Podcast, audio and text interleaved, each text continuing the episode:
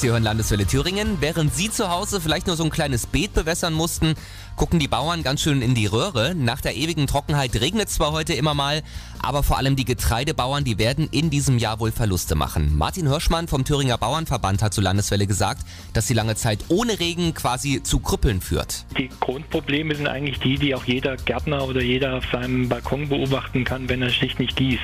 Das heißt, die Pflanzen wachsen nicht, sie werden nicht sehr groß, sie werden nicht sehr dicht. Die Früchte werden sehr klein, weil kein Material ist, um irgendwas aufzubauen. Je länger die solche Phasen andauern, umso größer wird eben das Problem. Besonders trocken war es in den Kreisen Nordhausen, Sömmerda und Weimarer Land. Vor allen Dingen die Wintergerste und der Raps, die haben ganz schön gelitten. Nun bin ich jetzt nicht so der Mann mit dem grünen Daumen. Bringt denn der Regen jetzt noch was? Vor allem für die frühen Kulturen, also für die Gerste ist es zu spät, für den, äh, für den Raps ist es mehr oder weniger auch schon durch. Und wo wir eben noch Möglichkeiten haben, ist vielleicht beim Mais oder bei den Hackfrüchten, die ja später geerntet werden. Die haben also noch ein bisschen Vegetationsphase.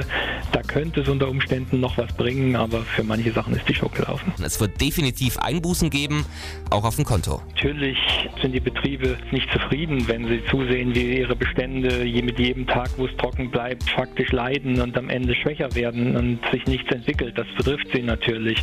Wenn die Ernte nicht kommt und die Erträge nicht da sind, ist es natürlich wirtschaftlich ein erhebliches Problem.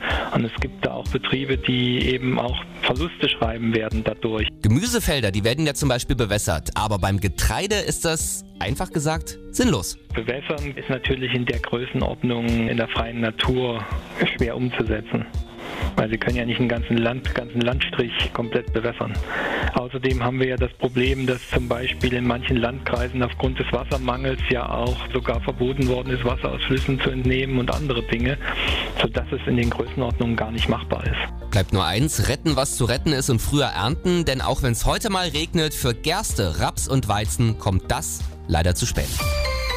Mein Thüringen, meine Landeswelle. Landeswelle.